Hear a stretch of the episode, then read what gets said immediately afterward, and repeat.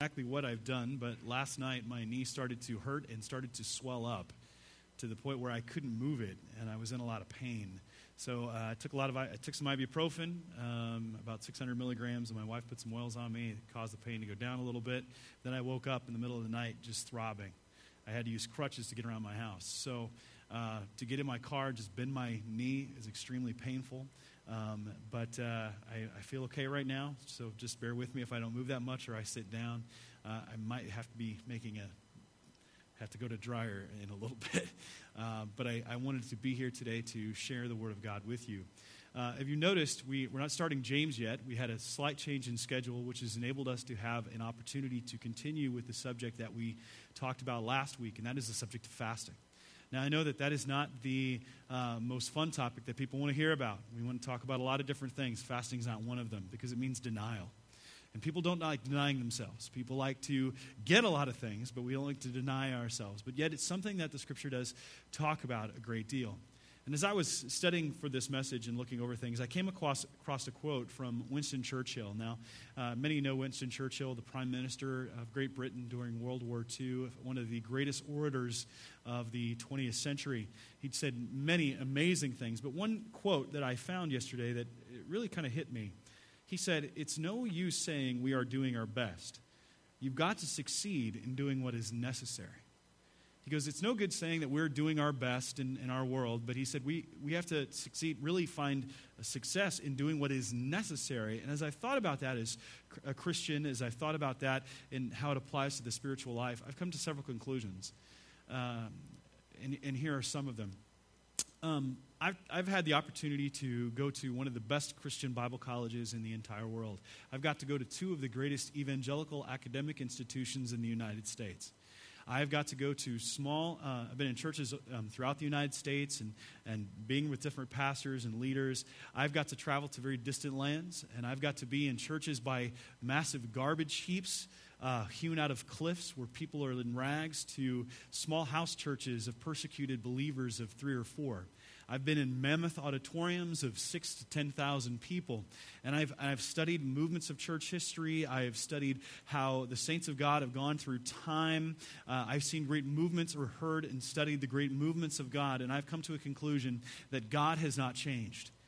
In that, we have a lot of new methods. We have a lot of new things that bring a little bit of shock and awe, uh, light shows, and all these new things. But the things that change hearts and minds have not changed. No matter how much time has gone on, there are certain things that God has tied himself to that will not change.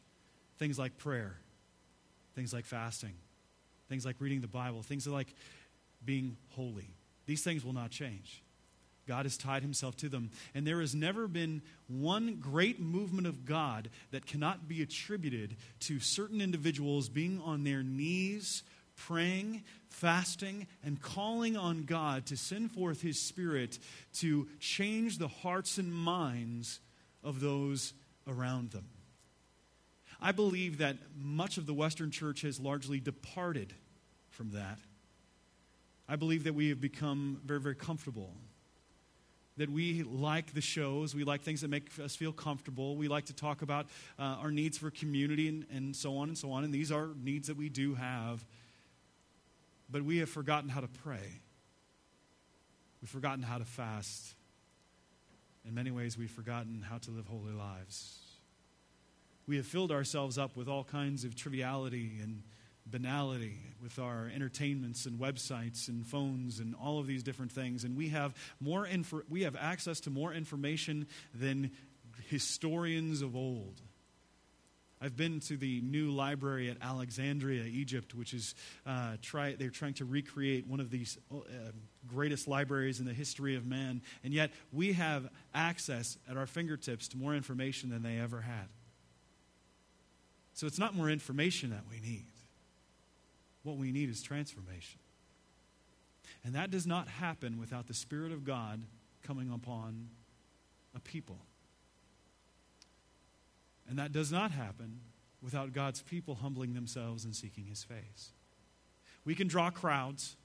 We can have TV shows. We can have websites. We can do great videos. We can do all of those things. And we can pat ourselves on the back and say that we are expanding God's kingdom. But the reality is, without the Spirit of God working in the hearts and minds of individuals, we have nothing. So we have to go back and revisit these ancient practices, these ancient ways that the saints of God knew far too well. And even the thought of doing such a thing is scary to us in our modern world because we know how addicted we are to our creaturely comforts. And yet, God is calling us deeper. He's calling us to walk with Him. If we truly want to see a movement of God in our midst, and I begin, we're beginning to see one, then it's going to require us to do what is necessary to bring about God's blessing. So we're going to revisit the same passage actually that we looked at last week, except we're going to look in a little bit more detail. And we're going to examine fasting once again. And some of you might say, well, what else is there? Well, there's a lot. There's a lot to say about it. These two messages couldn't possibly exhaust such an amazing subject. But today I would like us to revisit that subject. And let's ask God now to send forth His Spirit to visit us today as we open the Word of God together. Heavenly Father, we are reminded once again that we are nothing apart from you, that you control our very life, that you hold us in the palm of your hand, not only our lives, but Lord, you hold the entire universe, that nothing happens without your allowance. Lord, we are amazed at your sovereignty. We are in awe at your knowledge, at your wisdom. And yet we are humbled and a bit scared to see these tools that you have laid forth within your word fasting and prayer and Bible reading. Lord, there's so many of these disciplines that you have given us to draw us closer unto yourself. So today, as we embark to understand fasting once again, Lord, we pray that we might be open to what it is that you have for us, that we might be able to receive this truth and learn how to wield it and use it appropriately for your glory and our joy. In Jesus' name we pray. Amen. So, why are we looking at fasting again? Uh, well, for a few reasons. One, I feel that it's necessary. Uh, one sermon, I don't feel like it's enough. But number two, because with any practice, we can abuse it. And today, I want, I mean, we can do that with anything reading the Bible, whether it's praying. And I've seen some people say, well, we need to pray. I have a pastor friend of mine, and he says he, he prays all the time. I mean, he is the epitome of, of a person in prayer, but he lacks something. He doesn't turn his prayer into action, and he doesn't understand human nature very well. So he thinks the solution to everything is to pray, and his church is dying around him. And people love him, they think he's a nice guy, but they don't do any activities. They only come together to pray. Pray, pray, pray. He says, What's what we need to do is pray. But prayer is to lead to action.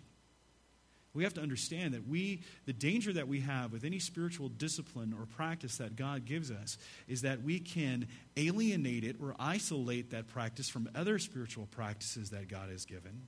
Or we can make that practice an end of itself as a means of trying to prove our spirituality and what it does is it becomes an idol when it's torn away from the intent and purpose for which God has made it. So today we're going to embark and talk about fasting. Uh, and I'd like to talk about the dangers of fasting. And I'm not talking about the physical dangers. I'm not going to talk about that. There are dangers uh, in fasting. But I'd like us to identify some of the spiritual dangers that come with fasting, which is what Jesus is talking about here in the passage today. And I, I wanted to focus on, again, let's look at verse 16. Uh, if you were in Matthew chapter 6, verse 16. If you're unfamiliar with your Bible, it's in the New Testament, in the latter part of it. Um, not too far in, but it's uh, Matthew, Mark, Luke, John.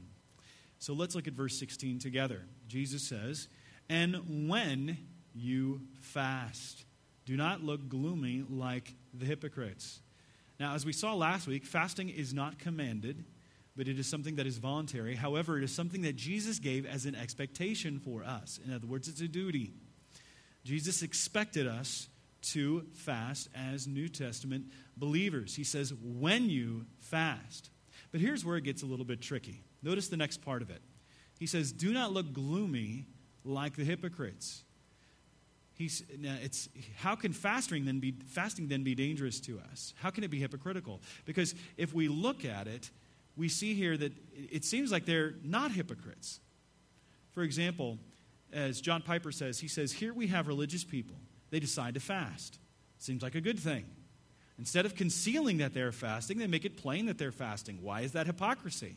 It would seem to be the opposite of hypocrisy. Isn't hypocrisy to fast but anoint your hair and wash your face and not let anybody know you're fasting? That, that seems to be actually hypocrisy.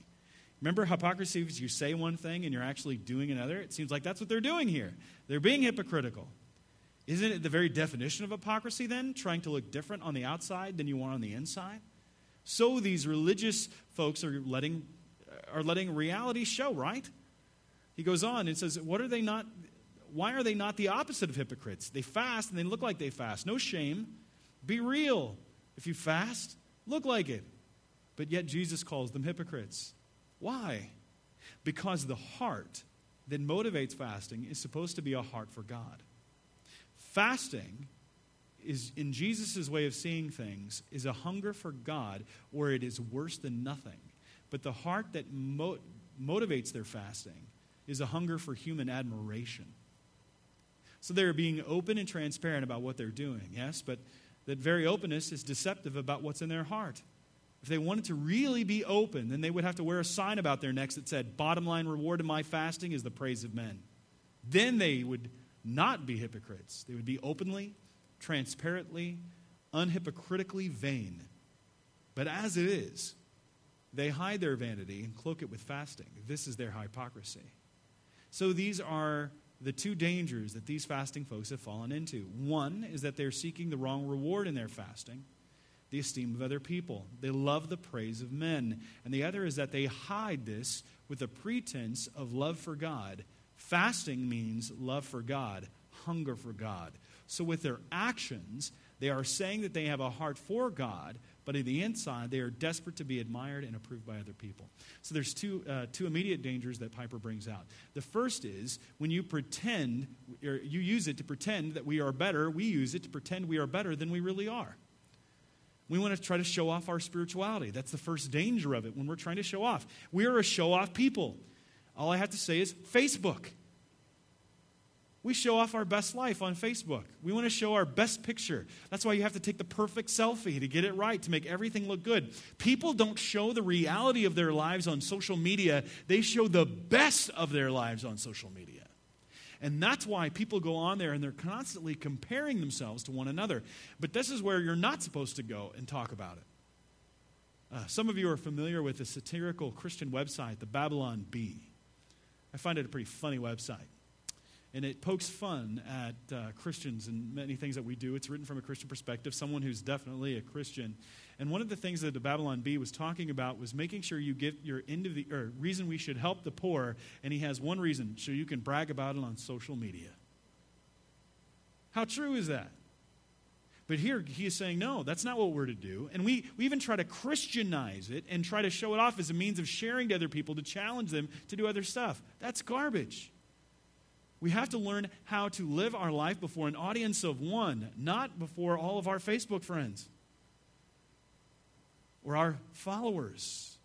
Not trying to, to perceive our life better than it is, but we're to live our life before an audience of one. So, this danger is when we pretend we are better than we really are to do it for the praise of others, or when we're doing it to promote ourselves to promote ourselves, to show how holy we are. That's why we look at verse 16 again. For they disfigured their faces with their fasting, that their fasting may be seen by others. Truly I say to you, they've received their reward. We're all about getting our own followers, building up our brand, trying to get people to, to get to admire us. I've even seen some Christian leaders do that. They were talking about making uh, statements on issues that have come up in, in the news so they could drive people to their website. That's not what it's about. It's not about Christian celebrities. It's not about getting your many followers. It's about going and being before God Himself and God alone. And the reason we, many of us, do that is because we really don't believe God is the one who sees. Or we don't believe He's going to honor us, so we'd rather have the praise of men rather than the praise of God. And that's a starkening reality that we have to face. We have to look at the person in the mirror and say, What are we doing this for? Really?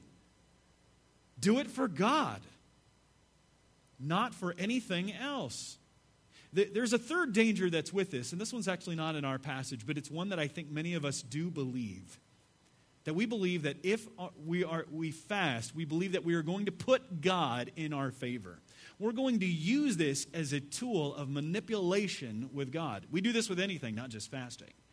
Praying, going to church, giving. We think if I do this, God will do this back to me. Now, there is a reciprocal nature to the Christian life, but you cannot manipulate God.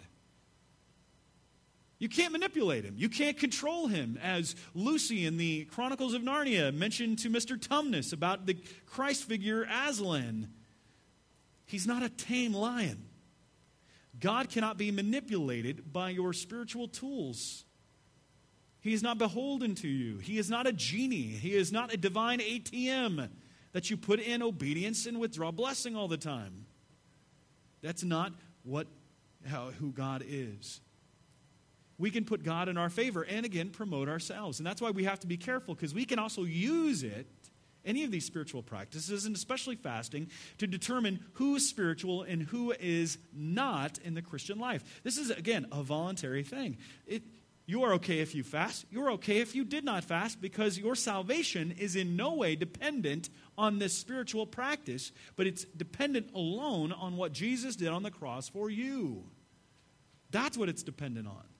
That's why Paul wrote to the Romans in Romans chapter 14, verse 2 through 6. He says, One believes he may eat anything, while the weak person eats only vegetables. Let not the one who eats despise the one who abstains.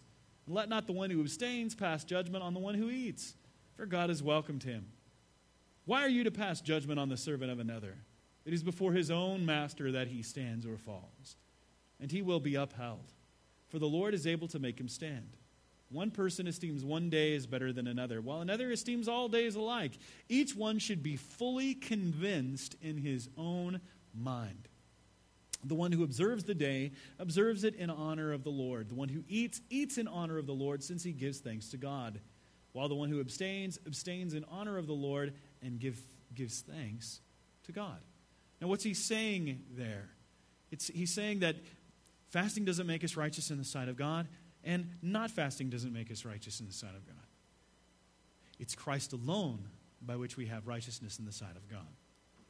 And any attempt to earn God's blessing through fasting is clearly in contradiction to the scriptural teaching of Jesus' death and resurrection. It's the ground for every spiritual blessing. Fasting, then, is a humble response that puts us in a place to receive the life and victory Jesus has won for us. Second, one should never view fasting as a substitute for obedience and repentance. See, some people will think if I fast, it's going to be okay, God, because you're going to my good deed is going to outweigh my bad deed, and why I'm being disobedient in this area, I'm going to sacrifice for myself here. Sacrifice myself here. What does God say in 1 Samuel? Obedience is better than sacrifice. Obedience is better than sacrifice. So we have to make sure that fasting, we have to understand that fasting does not commend us to God. Then why do we do it?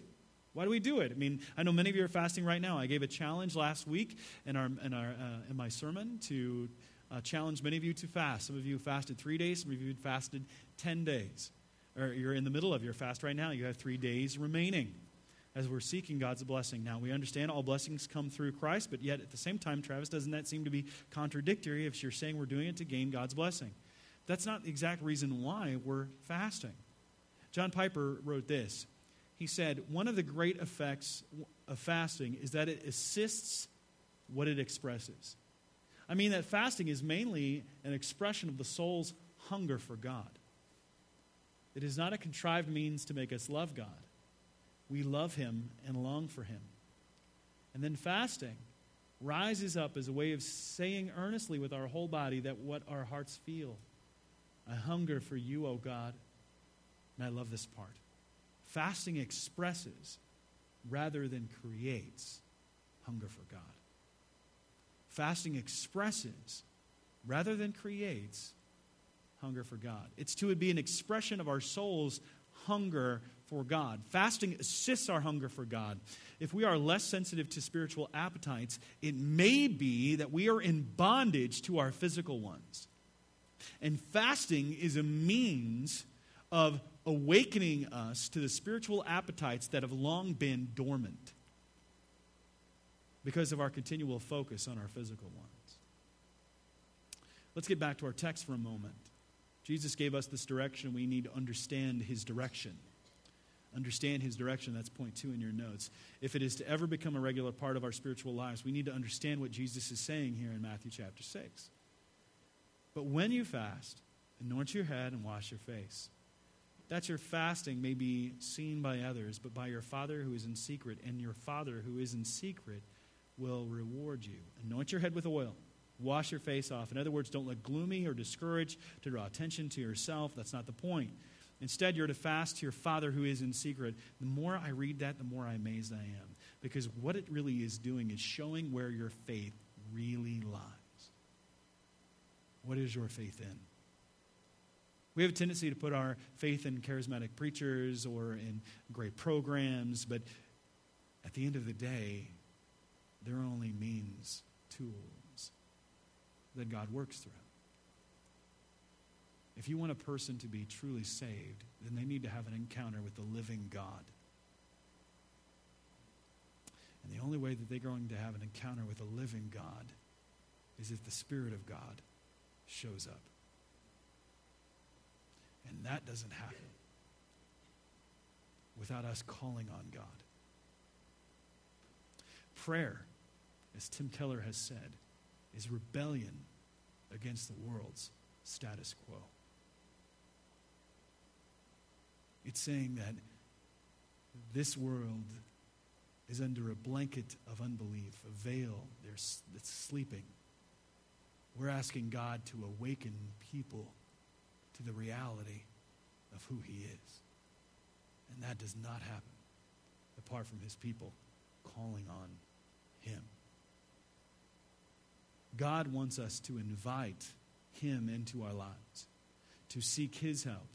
Fasting does have a point, there is a reward in sight, but it is one that must come from God alone. In other words, He is showing us that fasting invites God to help us. That's letter A and number two.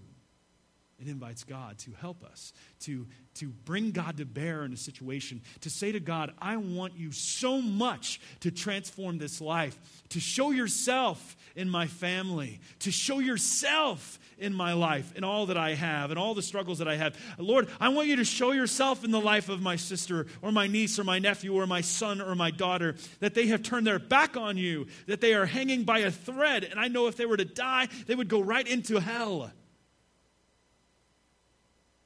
And I'm asking you, God, to transform them, to speak to them. I am begging you. I'm saying to God, this is much how much I want this.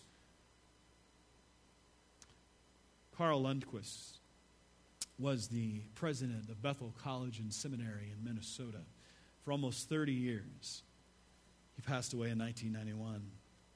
But for the last several years of his life, he devoted himself and a lot of his energy to his walk with God, cultivating his spiritual disciplines and personal devotion. He even established a group called the Evangelical Order of the Burning Heart and set out, sent out a periodic letter of encouragement and inspiration.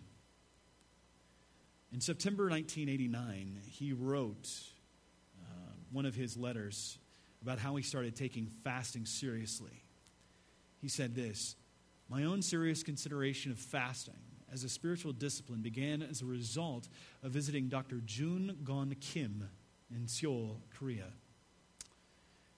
Is it true, I asked him, that you spent 40 days in fasting prior to the evangelism crusade in 1980? Yes, he responded, it's true. Dr. Kim was the chairman of the crusade expected to bring a million people to Yoido Plaza but six months before the meeting, police informed him they were revoking their permission for the crusade. Korea at that time was in political turmoil, and Seoul was under martial law. The officers decided they could not take the risk of having so many people together in one place. So Dr. Kim and some associates went to a prayer mountain and spent 40 days before God in prayer and fasting for the crusade. Then they returned and made their way to the police station. Oh, said the officer when he saw Dr. Kim, we have changed our mind and you can have your meeting. As I went back to the hotel, I reflected that I had never fasted like that. Perhaps I have never had a desire for God to work with the same intensity. His body marked, was marked by many 40 day fasts during his long spiritual leadership of God's work in Asia. Also, however, I haven't seen the miracles that Dr. Kim had. God works in proportion to his people calling on him. See, there are some things that we cannot do no matter how much we try. We need God to do what only He can do. And only He can change a situation and work it in our favor.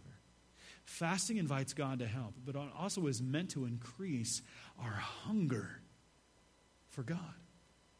It's meant to increase our hunger for God. See, that's ultimately what fasting is about. Piper again says the reward we are to seek from the Father in fasting is not first or mainly the gifts of God, but God Himself. Jesus refers to this in Matthew chapter 9, verse 14 through 15, another passage, well known passage on fasting. Then the disciples of John, John the Baptist, came to him saying, Why do we and the Pharisees, these religious teachers, fast, but your disciples do not fast? And Jesus said to them, Can the wedding guests mourn as long as the bridegroom is with them? The days will come when the bridegroom is taken from, away from them, and then they will fast and then they will fast. What's his point in this passage? Not just that now is the time of fasting between his two comings, but instead there's something else, something deeper. See, Piper puts it this way the absence of fasting is the measure of our contentment with the absence of Christ. Let me read that for you again. The absence of fasting is the measure of our contentment with the absence of Christ. Did you get that? We fast because we long for him to come. We long for the bridegroom to come back so to be with his bride. And our fasting reveals our, how great our hunger is for him to return. That's what our fasting is to be about. I mean, do you have a hunger for God that intense?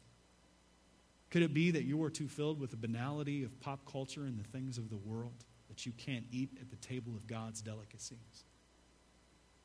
Let me remind you that this world is passing away. Only the one who does the will of God will be with him forever. Fasting is meant to express our hunger for God, our longing to see his supremacy in all things for the joy of all peoples. Again, as Piper wrote again. He says, it begins with the three main longings that we are to hope for from God. First, that God's name will be hallowed or revered. This is the Lord's Prayer. Our Father who art in heaven, hallowed be thy name. So we fast because we want God to bear upon a situation. We want him to invade our world. We want his name to be hallowed among our friends and neighbors and classmates and coworkers. Second, that God's kingdom come. I want God's kingdom to come. This kingdom in this world is passing away and it's crumbling. The light of Christ is peeking through through every believer's heart that is living in obedience to him. It's a sure sign that that kingdom is crumbling. But he continues on. And that his will be done on earth the way it's done in heaven. That is the first and primary reward Jesus tells us to seek in our praying and our fasting. We fast out of longing for God's name to be known and cherished and honored, and out of longing for his kingly rule to be extended and then consummated in history, and out of longing for his will to be done everywhere with the same devotion and energy that the indefatigable angels do it sleeplessly in heaven forever and ever. Deep water. For fasting then to be effective, we also have to remember to hold on for his answer. Fasting isn't easy. I mean, we have these dangers that we have before us that we have to navigate. We're constantly having to check our motives and why we're doing it and seeing if we're doing it for the praise of men. And sometimes we have a tendency to lose focus in the middle of our fasting. And that's where I find fasting gets to be very difficult, is keeping our mental perspective straight. because your mind has a tendency to wander. Fasting's not easy, but we hold unto him for a- to answer. Jesus had to hang on when he was fasting. See, the devil came to him when he was hungry. It's interesting to me that in Matthew chapter 4, verse 2, which is the chronicle of Jesus' uh, wilderness temptation with the devil, that the devil doesn't come to him until he was hungry. And that's almost after the, that's when the 40 days, it's when he's hungry. It's really at the end. Now, it could have been that he was fasting um, or the devil was tempting him throughout, but I think he came to him when he knew he was most susceptible when he was tired, when he was weak. The devil doesn't come to you usually right after you get done hearing a sermon at church or after you're having a great experience with God. I mean, sometimes it'll, right after the mountaintop, we, he wants to tempt us because we've got our, our guard down. But oftentimes, when it's at we're weakest, we don't think that temptation is going to come. That's when it does come. We have to remember that this battle that we have is not against flesh and blood, but against the principalities and powers of evil in the heavenly places. There is a battle going on that you cannot see, but we need to hold on and not give in or give up. God is going to answer and, the, and bring a breakthrough. But that breakthrough doesn't normally come right when fasting ends, it comes much later.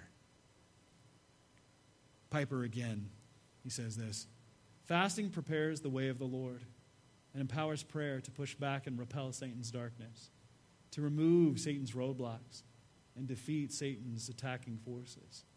Fasting prayer prepares your heart to prevail more powerfully, believe more trustingly, and hold on perseveringly until Christ's will visibly triumphs. Fasting adds tremendously dynamic power and effectiveness into all forms of prevailing prayer. Now, I know many of you have spent the first three days of your fasting, and some of you are and at the, coming in near the uh, last three days of your fast. But I don't want this to be a rare thing for Village Bible Church. I don't want this to be a one time sermon thing. I would like this to become a regular practice in those who attend Village Bible Church's life as you do commune with the Lord. And we have to learn how to effectively practice this discipline. It's a discipline discipline. It's interesting that the word discipline, in, in 2 Timothy chapter 4, verse 7, it says, actually, 1 Timothy chapter 4, verse 7, I think, but it's discipline yourself for the sake of godliness. Know, that's what the scripture says. Do you know what the word discipline is in Greek? It's gymnazo. Now it's where we get our word gymnasium, but we don't need to read our term back into that. They had their own means of working out and exercising in the ancient Greek world. Uh, but they did have an area where they would exercise, like our modern gymnasium. They had that there. And he's saying that you're to exercise yourself in godliness. And Paul says physical exercise has some profit. And it does. It helps us have a, a, good heart, helps us be healthy, it helps us to feel good about ourselves, but it only has minimal benefit. Spiritual God or spiritual training, discipline, has greater value than that physical discipline does. And many of us are killing ourselves in our physical discipline and have zero spiritual discipline whatsoever. But it's going to get to the point in time where that, spirit, that physical discipline can only go so far. How many of you remember Jack LaLanne? Anyone remember Jack LaLanne? Uh, this guy was Mr. Discipline, Mr. Exercise guy. He was the first guy to actually start working out with weights, and he's the reason we have so many health clubs that we have in the United States today. He was a crazy juicer, fitness fanatic. I mean, even at 80 years old, he's lifting weights and doing all this stuff, and it's like, great, everybody's applauding him. Great, great, great, great, great. And then Alzheimer's strikes, and then he dies. Where's he going to spend eternity? Didn't know who Christ is, but yet he's a great legend when it comes to exercising and working out had the wrong focus. I'm not saying exercise is wrong. Exercise is a thing we need to do. But we more need to do the spiritual exercises to discipline ourselves for the sake of godliness, which expresses, it's an expression of our love for God. That's what it does. We learn how to practice this discipline. Now, how do we practice fasting? Well, it takes practice. Simple as that. It takes practice. The first time you try it, you might fail. You might be going along, going, I'm fasting, fasting, fasting. This is great. Oh, a pizza. I got to have a slice. And you might have that slice of pizza. And you might feel so guilty about it. And you might fail.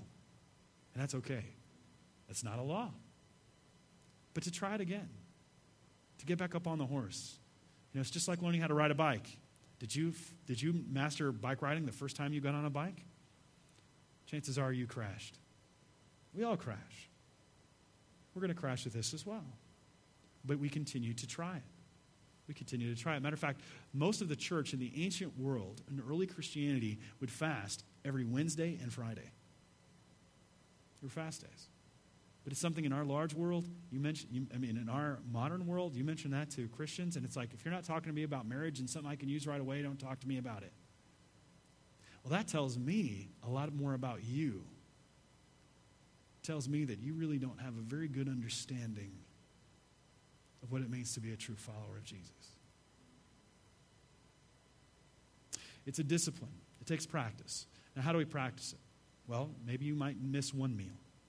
And then you can progress to miss one or two meals in a day, possibly uh, a whole day's fast, maybe 24 hours. And then next time you try, try it for a three day period of time and maybe extend that into a 10 day or a 21 day. My goal is that every year in January, from this time forth, that in January we will take the first 21 days of the year and fast as a congregation in order to make sure that we are expressing our hunger for God and saying to God, this much we want you to work in our church and in our community to expand the kingdom of God, not just here, but in places like Saudi Arabia and Iraq and Iran and Burma and in Congo in far off lands, in small countries, to have a thirst for God's glory to be made known and his supremacy to be seen in the lives of those who have not yet heard who Jesus is.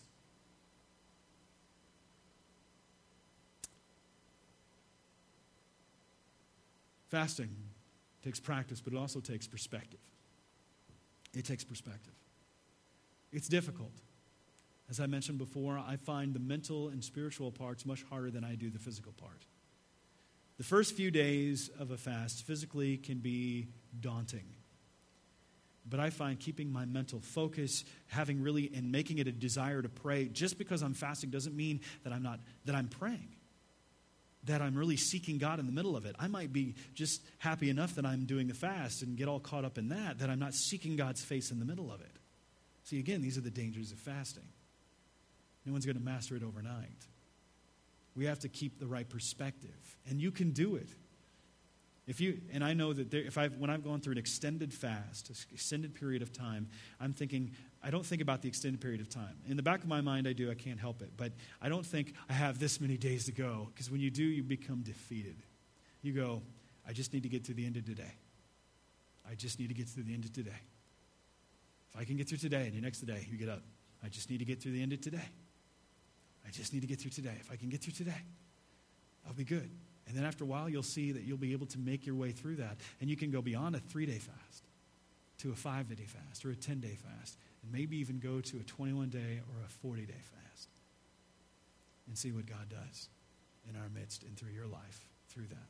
Remember, this is not a law, it's a voluntary thing, an expectation, though, that Jesus has. And again, as we mentioned last week, some of you cannot fast, uh, fast from food.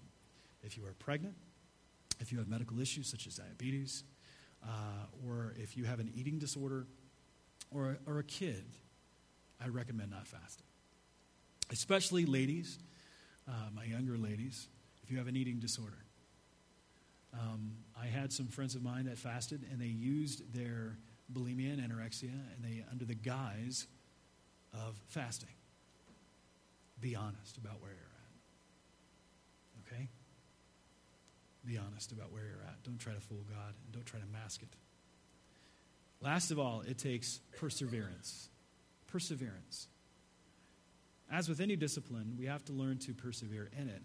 Fasting is meant to express our hunger for God. It's not going to be easy. We'll be tempted to give in, and if we do, we just try it again. We fall off the horse, we get back on. I mentioned last week that we fast so that God's kingdom will grow in our community. That's still true. See, we want fasting to be the expression of our longing for God to work. Now, what does that look like? I want to conclude with uh, the last quote from Piper. I know I've quoted him a lot today, but his book, Hunger for God, is a pretty amazing book, and I would encourage you to read more on. He has quotes of many different saints over the centuries and what they've said about fasting. But this is what he said, and I love this.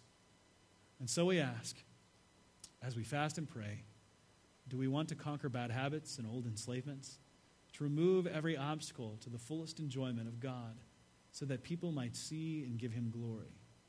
Do we want our prodigal sons and wayward daughters to come home because this would honor God's name? Do we want our churches to grow because the howling of Christ's name is at stake among unbelievers? Do we want China and North Korea and Saudi Arabia and Iraq and Libya to open their doors to the gospel for the sake of the advancement of the kingship of Jesus? Do we want upright leaders in government because this world is meant to magnify the goodness and justice of God? This is what Jesus is calling is calling us to. A radically God oriented living and praying and fasting.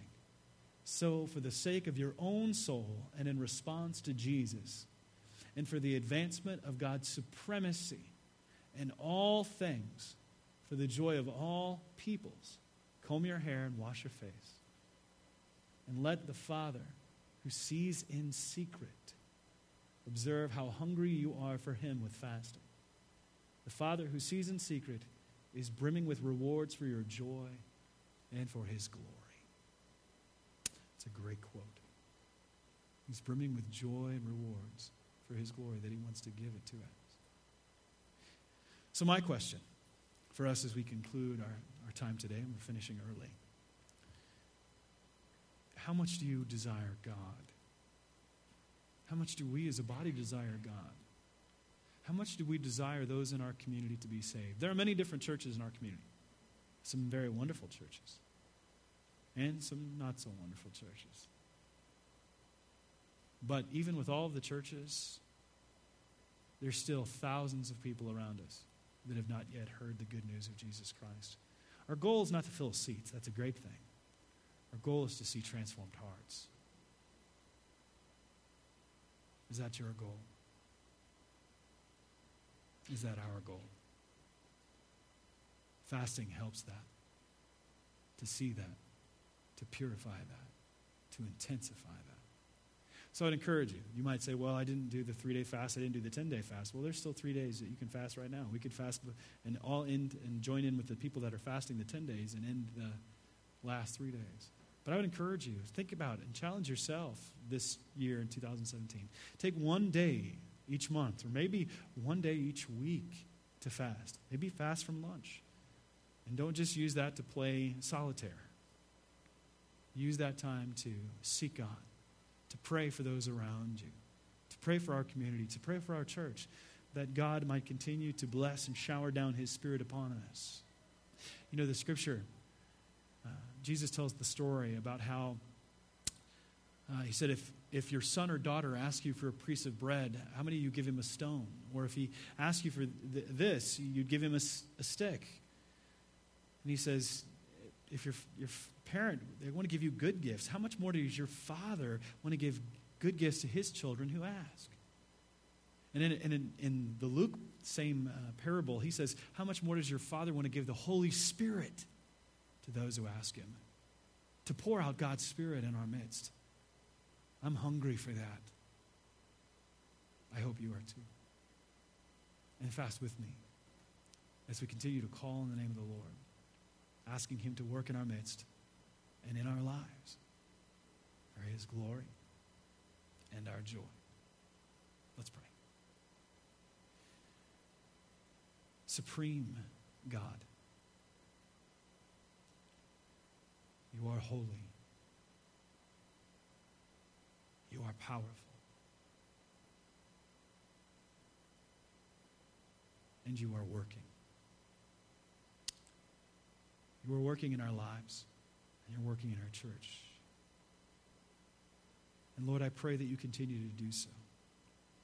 I continue I pray that you continue to draw people to yourself in our body and through our body, that you might use those that are here, that you might transform them, that you might empower them, that you might give them courage and zeal and wisdom and great faith to go out and share your word with those that they see each and every day.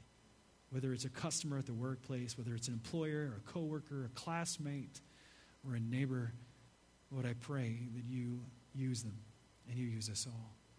And I pray, Lord, once again, that our church might be a might be ground zero for a great work of God in our midst. I pray that you bring those from all different backgrounds, all different tribes and tongues, all different economic backgrounds, educational backgrounds, cultural backgrounds, linguistic backgrounds. I pray that you bring all people from all different groups and places, and that you transform them, and that you bring us together as one body, and that the whole, that the watching world might take notice, and they might say that this cannot be a movement of man, but it has to be a movement of God. Let it not just be one cultural group, not a, let it not be one uh, economic group or even geographic group, but let it be one that is entirely born by the Spirit of God. And Lord, nourish us, grow us, empower us, draw us closer to yourself that we might see Jesus and understand what he has done on our behalf on the cross, knowing that his death enabled us to have atonement, and his resurrection enabled us to have a new life. But Lord, for those who are lost, that do come into our midst, I pray that they might see the light and life of Christ that they might see their sin in need of a Savior, that they might encounter you, the living God, the God who loves them more than any earthly person ever could. That they might see the depth of your love poured out on Christ on the cross. And they might see and understand your love in a greater way, that it leads them to repentance and a new life in you. And Lord, I pray that you grow us, that you challenge us, that you help us to do the hard things that you get us out of our seats of cultural convenience and send us out into the highways and byways of life to share the truth of your word and extend, faith, extend forth faithfully, fastly, the word of truth. We pray your blessing upon us as we fast, as we give ourselves to you, as we pray, as we read, as we give. We pray that you might use it to further your kingdom. In the name of Jesus the Christ, we pray.